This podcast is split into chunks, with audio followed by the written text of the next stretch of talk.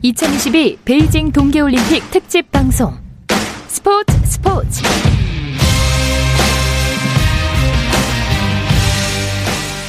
올림픽 이야기가 있는 저녁 어떠신가요? 아나운서 박태원입니다. 네, 오늘 하루 올림픽 이슈들을 살펴보는 올림픽 타임라인으로 2022 베이징 동계올림픽 특집 방송 스포츠 스포츠 출발합니다.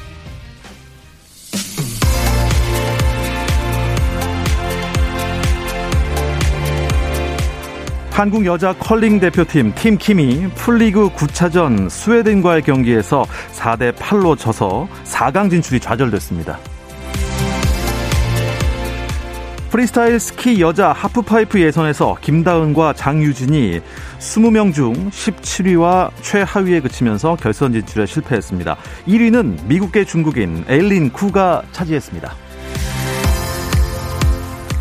캐나다 여자 아이스하키가 라이벌 미국을 3대 2로 꺾고 금메달을 목에 걸며 4년 전의 아픔을 씻어냈습니다.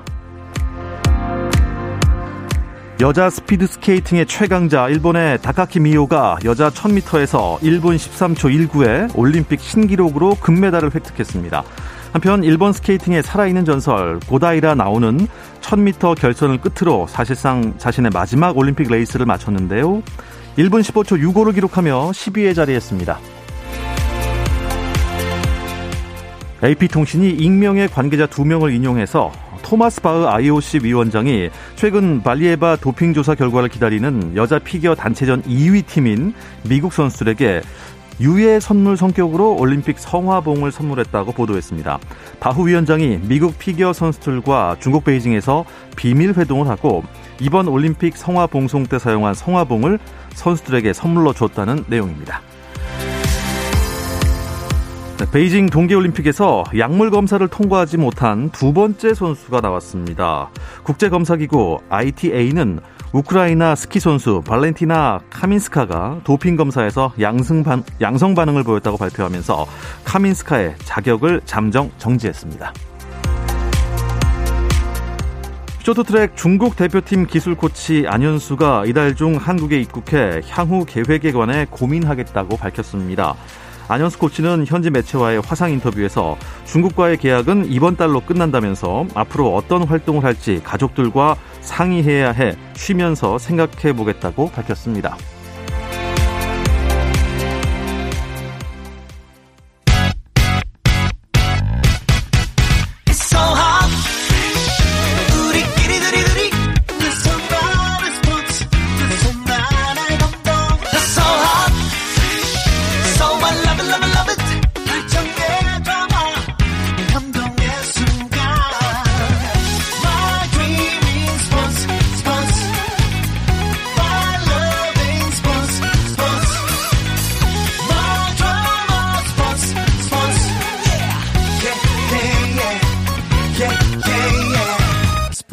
스포츠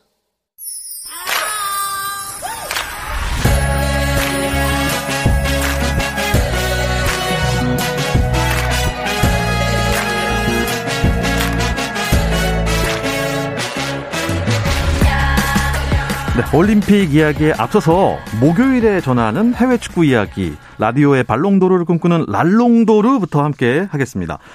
영국으로 건너간 이건 기자 연결해서 이야기 나눠보죠. 이건 기자 안녕하세요. 네, 안녕하세요. 영국 런던에 있는 이건입니다. 네. 아, 지난 주만 해도 한국 스튜디오에서 말씀을 나눴는데 아니 그 먼 영국으로 가신 거군요, 결국. 네, 그렇습니다. 비행기 타고 18시간 걸려서 다시 런던으로 돌아와서 취재 현장에 복귀를 했습니다. 네, 영국과 이 전화 통화로 오늘따라 조금 시차가 더 길게 느껴지는데요. 청취자 여러분들의 양해 부탁드리겠습니다. 아, 코리안 더비를 취재하셨겠네요. 가자마자요? 네, 그렇습니다. 이제 돌아가고 난 다음에 그 다음 날 한국 시간으로 13일 밤에 어, 토트넘 하스퍼 스타디움에서 열린 토트넘과 울버햄튼의 프리미어리그 경기 가 이제 개최가 됐고 그게 현장에서 취재를 했는데요. 무엇보다도 이 경기는 토트넘의 손흥민 선수, 울버햄튼의 황희찬 선수가 이제 둘이 맞대결을 하느냐, 즉 코리안 더비 성사 여부에 관심이 모아졌고요. 손흥민 선수는 선발로 출전을 했고 황희찬 선수는 이제 서브 명단에 이름을 올렸습니다만 후반 36분에 교체 투입이 되면서 손흥민 선수와 황희찬 선수가 맞대결은 약 한 14분 정도 펼쳐졌습니다. 그래서 프리미어 리그에서는 4년 만에 열리는 코리안 더비, 그러니까 지난번 2018년도에 손흥민 선수와 이청용 선수가 프리미어 리그에서 만났던 그 이후에 4년 만이었고요. 어, 경기는 울버햄튼의 2대0 승리로 끝나면서 손흥민 선수는 패배의 고개를 떨구고 황희찬 선수는 승리의 기쁨을 맛보는 그런 모습을 보여줬습니다. 아, 황희찬 선수가 승리를 거뒀군요. 뭐 14분 짧았지만 그래도 의미가 좀 있었던 코리안 더비 아닐까요?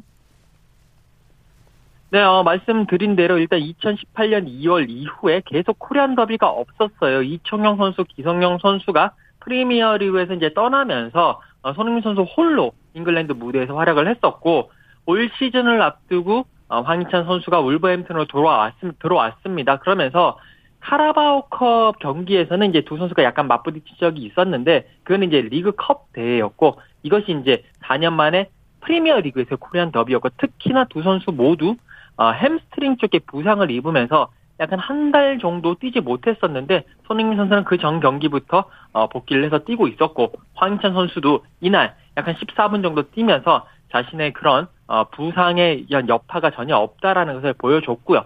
경기 끝나고 난 이후에 이제 라커룸 쪽에서 황희찬 선수, 손, 손흥민 선수가 서로 철퍼덕 앉아가지고 이야기하는 모습이 한 팬에 의해 가지고 포착되기도 했는데 어, 이 잉글랜드 무대에서 두 선수가 그렇게 진한 우정을 나누는 모습이 참 보기 좋았다라는 그런 뭐 반응들도 나오고 있습니다. 어쨌든 울버햄튼의 토트넘이 패하면서 토트넘은 3연패에 늪에 빠지고 말았습니다. 지난번에도 랄롱도르에서 어, 토트넘이 좀 수비가 불안하다 하셨는데 역시 수비가 문제인가요? 네, 맞습니다. 지금 이제 토트넘이 리그에서 이제 페이컵 빼고 리그에서 3연패, 첼시 원정 가서 0대 2로 졌고 사우스햄튼과의 홈 경기에서도 2대 3, 그리고 울버햄튼과의 이번 홈 경기에서 0대 2로 지면서 3연패에 빠지게 됐고 콘테 감독이 어, 리그에서 3연패 당한 것은 프리미어 리그에서는 최초였습니다. 약간 뭐 10년 전에 아탈란타를 이끌고는 어, 그렇게 당한 적이 있지만 그 이후에는 없었는데 어, 최초의 흑역사를 다시 쓰게 됐고요. 무엇보다도 이 토트넘의 허리 그리고 수비 지금 특히나 울버햄튼과의 경기에서는 허리 진영에서 호이비에르 선수가 빠지고 벤탄쿠르 선수와 그리고 해리 윙크 선수가 나왔는데요. 이 해리 윙크 선수가 개인적인 실수가 너무 많이 나왔고 전체적으로 수비진 뭐 그리고 골키퍼까지 실수를 하면서 수비까지 연쇄적으로 무너지는 모습이었습니다. 일단 어, 토트넘 입장에서는요. 에릭 다이어 선수가 부상해서 빨리 복귀를 하는 것이 가장 중요할 것 같고요. 허리에서 뭔가 최적 조합을 찾아내야 되는 그런 과제를 안게 됐습니다. 그렇다면 어떻습니까? 이번에도 챔피언스 리그와는 멀어지는 건가요? 어떻게 보십니까? 네, 어, 그, 이제, 안토니오 콘테 감독도 이제 경기, 그 경기, 울버햄튼과의 경기 후에 기자회견에서 이렇게 리그에서 연패를 하게 되면 챔피언스 리그 가기 쉽지 않다라고 이야기를 했고요. 현실적으로 따졌을 때, 토트넘이 챔피언스 리그로 가려면 리그 4위 안에 들어야 되는데 이미 뭐 1위 맨시티, 2위 리버풀 간의 승점차가 너무 많이 나기 때문에 현실적으로 1, 2위는 물 건너갔고 결국 4위 싸움이 가장 현실적입니다. 지금 4위가 승점 43전의 맨유거든요. 지금 토트넘이 승점 36점, 7점 차입니다. 어, 이 맨유와의 이 승점 차를 좁혀야 되는데 16경기 남아있는 상황에서 승점 7점 차를 좁히는 게 그렇게 쉽지만은 않은 상황입니다. 그렇기 때문에 아, 토트넘 입장에서 뭔가 좀 이렇게 좀 분위기도 바꿔야 되는데 콘테 감독 개인적인 입장에서는 계속 좋은 선수 안 사주고 유망주만 사오니까 계속 뭐 화를 냈다더라 이런 보도도 나오고 있어서 음. 팀 전체적인 분위기가 그렇게 신바람을 낼 수 있는 분위기는 아닌 것 같습니다. 네, 그런데 다음 상대 3연패 이후에 만나는 상대가 좀 버거운 팀이죠. 네, 어떤 팀입니까? 네, 맞습니다. 3연패 이후에 아, 이 토트넘은 이제 맨시티 지금 리그 1위를 달리고 있는 맨시티 원정을 떠납니다. 말씀드렸다시피 맨시티가 지금 승점이 어, 토트넘과는 27점 차가 나오고 있거든요. 그렇기 때문에 특히나 계속 지금 선두를 질주하고 연승 행진을 달리고 있기 때문에 아무래도 토트넘 입장에서는 이 경기 가서 원정 가서 무승부만 거두더라도 상당히 뭐 thank you한 정말 좋아할 만한 그런 경기가 될 것 같고요. 뭐 손흥민 선수는 그래도 어 토트넘 맨시티 상대 좋은 모습을 보여주고 있었기 때문에 어, 이번 경기에서 한번 그래도 손흥민 선수의 아, 골을 한번 기대해 봄직할 만하지 않은가라는 생각입니다. 그렇습니다. 복귀 후 손흥민 선수 뭐 몸놀림이 아주 좋으니까요. 아, 세 골을 허용하면 어떻습니까? 네 골을 넣으면 되는 거 아니겠습니까?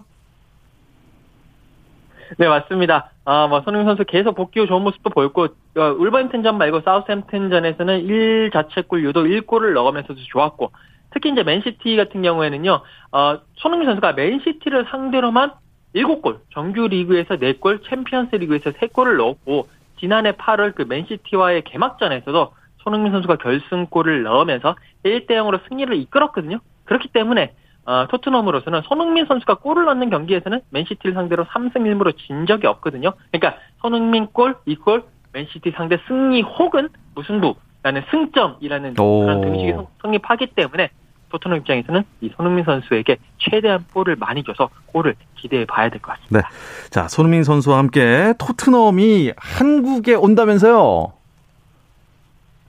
네, 어, 이게 이제 어제, 어, 이곳 시간으로 어제 한국 시간에 이제 오늘 새벽에 발표가 나온 건데요.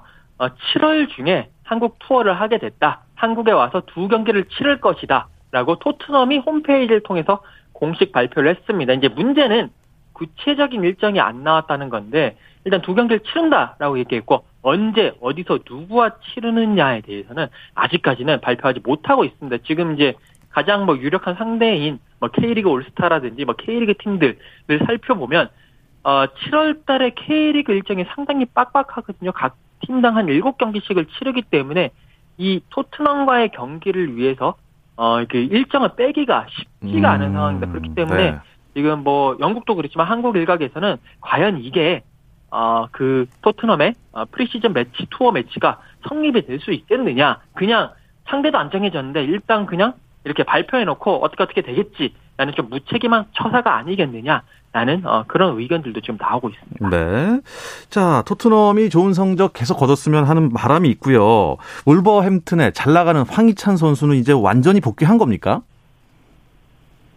네, 그렇습니다. 이제 울버햄튼의 황희찬 선수 지난번 그 브라이튼과의 어, 원정 경기 도중에 햄스트링 그 다치면서 한 한 달 한 달 반 정도 경기에 못 나왔습니다. 근데 이제 이 토트넘과의 경기에서 교체 투입이 됐는데요. 후반 36분에 교체 투입됐고요. 추가 시간 포함해서 14분여를 뛰었는데 어, 스프린트도 보여줬고 여러 가지 좋은 모습을 보여주면서 그러니까 몸 상태는 좋다라는 것을 확실하게 어, 보여줬습니다. 이제 이 황희찬 선수가 다음에 맞이할 상대가 홈에서 레서 시티와 맞이하게 되는데 당장은 뭐 선발 출전이라든지 음. 풀타임까지는 조금 뭐 버거울 수 있을 것 같고요. 어, 울버햄튼도 이 부상 선수 복귀에 의해서 자신들의 매뉴얼이 있기 때문에 조금씩 조금씩 출전 시간 늘리거든요. 지난번에 이제 한그 토트넘전에서 14분 뛰었고 이번에는 약 한 뭐 30분, 뭐 40분 그 정도 뛰지 않겠느냐. 어, 선발 출전은 좀 어렵지 않겠느냐. 라는 어, 그런 예상들이 우세를 네. 이루고 있습니다. 자, 독일 분데스리가로 가보겠습니다. 분데스리가 코리안 어, 더비가 있었다고 들었습니다. 네, 맞습니다. 어, 13일 새벽이었습니다. 어, 독일 프라이부르크에 있는 유로파 파크 슈타디온에서 어, 프라이부르크 그리고 마인츠의 분데스리가 22라운드 경기가 열렸는데요. 프라이부르크의 정우영 선수 그리고 마인츠의 이재성 선수 모두 선발로 출전을 해서 코리안 더비 자, 독일 무대에서 열렸습니다. 어, 이재성 선수는요, 65분을 뛰었고요. 정우영 선수는 85분을 뛰었는데, 두 선수 모두 분전을 했습니다만, 공격 포인트, 개인적인 공격 포인트는 올리지 못했고요. 아, 양 팀은 1대1 무승부를 거뒀습니다. 네. 자, 이번 주말 우리나라 유럽파들 일정도 짚어주시죠. 네, 어, 이제 그 날짜별로 짚어드리도록 하겠습니다. 일단 당장, 오늘, 그러니까 내일 새벽이죠. 18일 새벽 2시 45분에 김민재 선수가 뛰는 페네르바체가 어, 슬라비아 프라하와 유로파 컨퍼런스 리그 16강 플레이오프 1차전을 치릅니다. 그리고 그 다음 날인 19일 새벽 4시 30분에는요. 마인츠의 이재성 선수가 어, 레버쿠젠 원정을 치르고요. 그리고 이제 19일 오후 11시 30분에는 정우영 선수가 아우구스부르크 원정 경기를 치릅니다. 그리고 그 경기 보시고 난 이후에 20일 새벽 1시 5분에는요. 황희조 선수의 보르도가 모나코와 홈 경기를 치르고요. 그리고 이제 20일 그 경기 이후에 다시 손흥민 선수가 맨시티 원정을 치릅니다. 어. 그리고 21일 새벽 1시에는요. 다시 김민재 선수가 어, 하타이스포르와 리그 리그 경기를 치르고요. 21일 새벽 1시 30분, 30분 후에는 황희찬 선수가 레스터시티와의 경기를 치르고 그리고 또 1시간 후인 21일 새벽 2시 30분에는 이강인 선수가 아, 마요르카 일원으로 나서서 레알 베티스 원정 경기를 치르고요. 마지막으로 21일 새벽 3시 30분에 헤르타 베를린으로 이적한 이동준 선수가요. 라이프치히와의 홈 경기에 나섭니다. 이거 볼 게 너무 많아서요. 그 현지 시간은 일요일이겠지만 한국은 이제 월요일 새벽이라 출근하는데 많이 힘들겠지만 저는 다 찾아보겠습니다. 아, 이 얘기를 더 듣고 싶은데요. 축구 얘기만 하다 보면 시간이 이렇게 빠릅니다. 이 이야기를 끝으로 이건 기자는 여기서 인사를 나누도록 하겠습니다. 오늘도 소식 잘 들었습니다. 고맙습니다. 네, 감사합니다. 네, 영국 현지에서 이건 축구 전문 기자였습니다.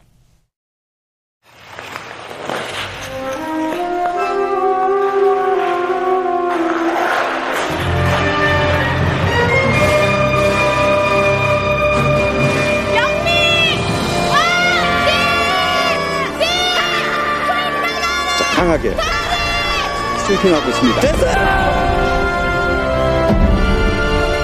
우리 국가대표 선수단의 값진 땀을 응원합니다. 2022 베이징 동계올림픽 특집 방송. 뜨거운 겨울. 여기는 베이징입니다.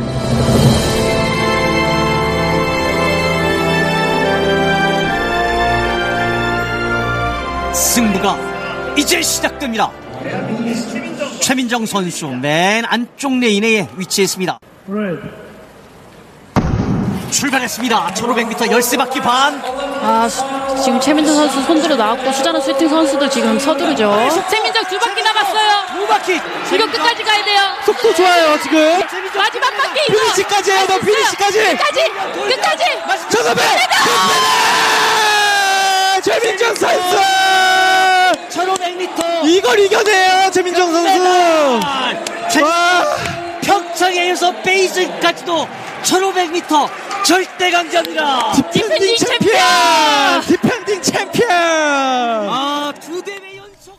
네, 다시 들어도 가슴 뭉클해지는 그 장면 현장 어제 있었던 최민정 선수의 여자 쇼트트랙 1500m 금메달 장면으로 올림픽 이야기를 안주 삼아 즐기는 올림픽 한 잔을 시작하겠습니다. 일간 스포츠 김재한 기자와 함께 합니다. 어서 오십시오. 안녕하세요. 야 그리고 딱 맞춰서 지금 쇼트트랙 네. 여자 1500m 금메달 시상식이 현지에서 라이브로 펼쳐지고 있습니다. 네. 대한민국 국기가 가운데 제일 네. 높은 곳을 향해 올라가고 있고요. 네. 애국가가 울려 퍼지고 있습니다. 네, 최민정 선수의 아주 늠름한 모습, 네, 지금 TV를 통해서 지금 보실 수 있습니다. 네. 네. 아, 늠름하네요. 네. 아, 멋있습니다. 야, 4년 전 평창에서 그 애국가를 이어서 2연패를 했습니다. 네, 어제 참 최민정 선수가 압도적인 레이스를 치렀죠. 어제 1500m 이 쇼트트랙 여자 결승에서 7명의 선수 중에서 가장 먼저 결승선을 통과했고요. 네. 중반 이후부터는 거의 뭐 최민정 선수의 독무대였죠. 맞습니다. 네, 뭐 압도적인 레이스를 치르면서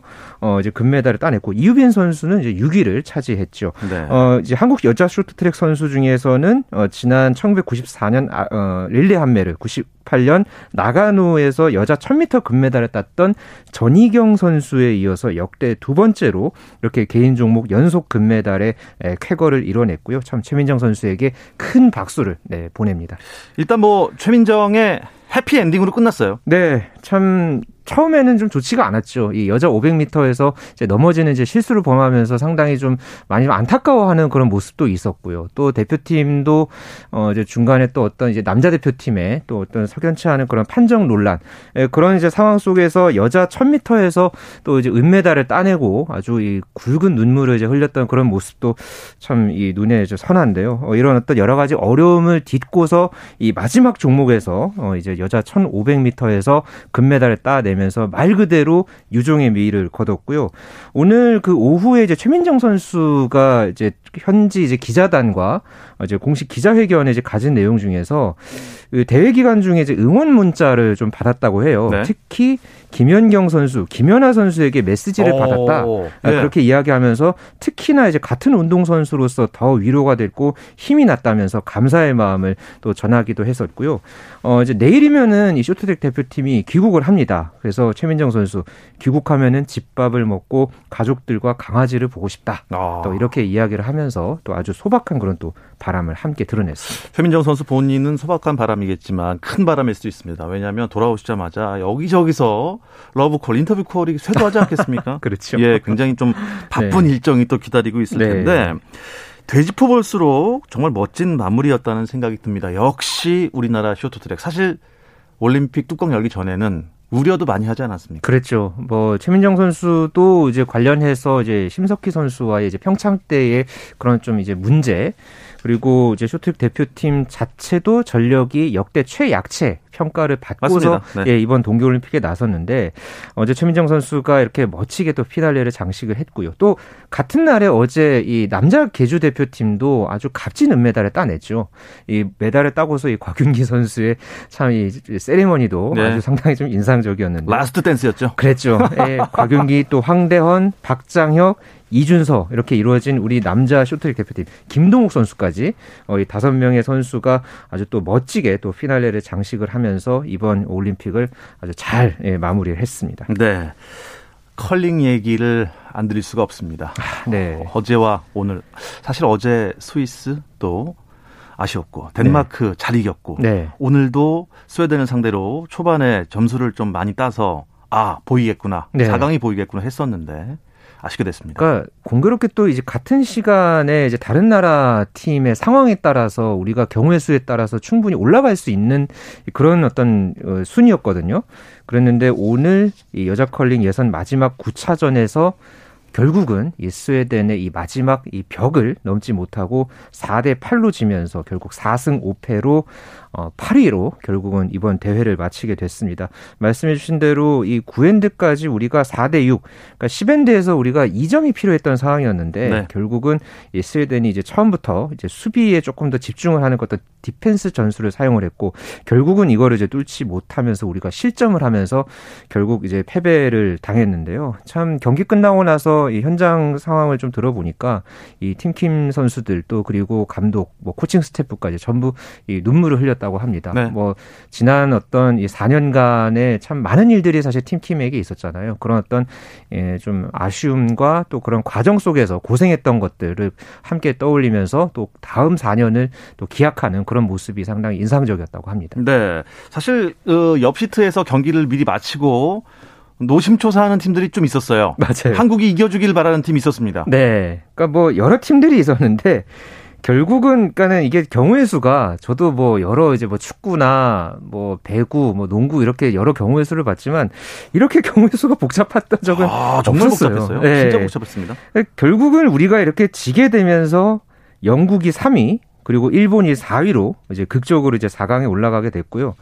반면에 이제 캐나다가 떨어졌습니다. 거의 이제 세계 랭킹 이제 1위 팀인데 이 캐나다가 떨어졌고 우리도 결국은 이제 최종 순위 8위로 대회를 이번에 마치게 됐습니다. 네. 아, 좀 전에 잠깐 언급을 해 주셨습니다. 평창 이후에 4년 동안의 팀 킴의 행보. 아쉬운 점이 많았다고 하셨는데, 아, 사실 다시 언급하기 싫지만, 그래도 그렇죠. 과거를, 실수를, 어, 또 반복하지 않기 위해서 좀 짚어주시죠. 어떤 네. 면이 잘못됐고. 그러니까 네. 팀킴이 이제 올림픽에서 평창 이제 스타로 떠올랐죠. 그리고 나서 1년도 안 돼서 이 지도자들에게 당시에 좀 부당한 대우를 받았다는 그런 아픔을 이제 직접적으로 이제 폭로를 했었죠. 그러니까 지도자들의 어떤 갑질 폭로가 결국은 어 이제 팀킴 전체적으로도 많이 좀 흔들렸던 그런 어떤 상황으로 이어졌고요. 그 이후에 뭐 문화체육관광부 특별 감사라든가 뭐 경찰 수사까지 이어지면서 이제 큰 파문으로 이제 몰고 갔고요. 이 팀킴이 어 작년 초까지만 해도 사실 소속팀이 없었습니다. 맞습니다. 네, 그랬다가 참 힘겹게 어, 이제 국가대표 선발전에서 우승을 했고요. 또 이제 강릉시청에 또 입단을 하면서 새로운 환경 속에서 이렇게 도전을 이어갔고 어, 올림픽 본선 티켓을 따기까지도 참 우여곡절이 많았습니다. 이 세계 예선을 통해서 12, 어, 10개 팀 중에 정말 마지막에 열 번째 이 티켓을 따내면서 극적으로 이제 베이징 동계올림픽에 출전을 하게 됐고요. 어, 이번에 참 우리가 8위로 비록 대회를 마쳤지만은 이 팀킴 선수들, 어, 다음 4년 뒤 2026년 대회를 또 네. 이 바라보면서 어, 또 오늘 또 마지막에는 또 이제 활짝 웃었다고 합니다. 네.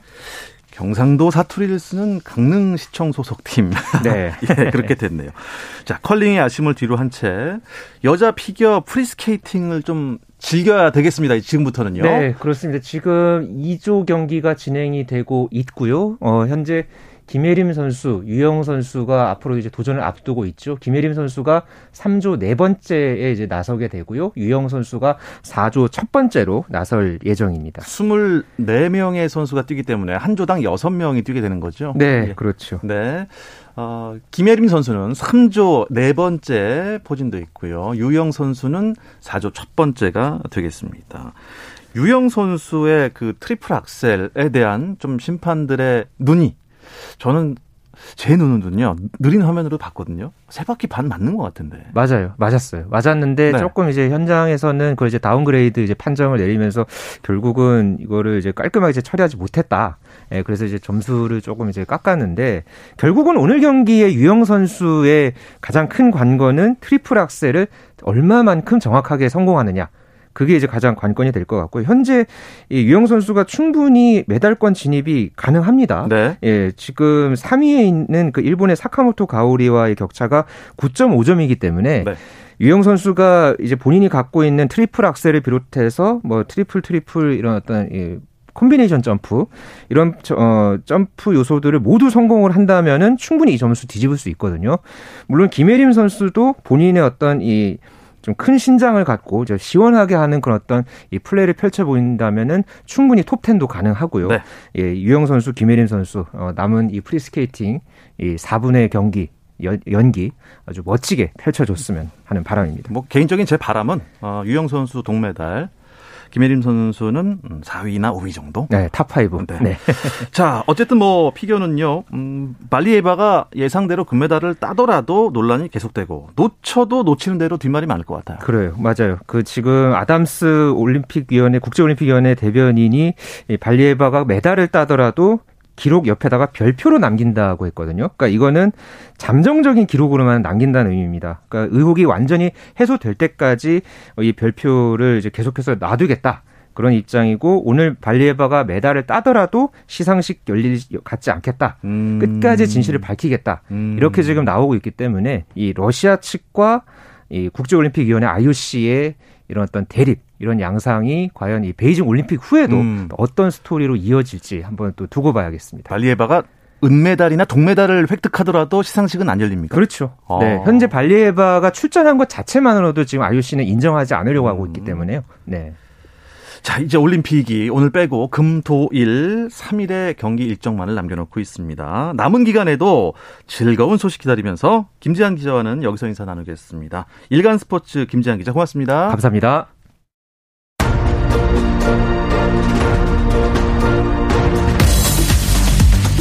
내일도 저녁 8시 30분입니다. 박태원이었습니다. 스포츠 스포츠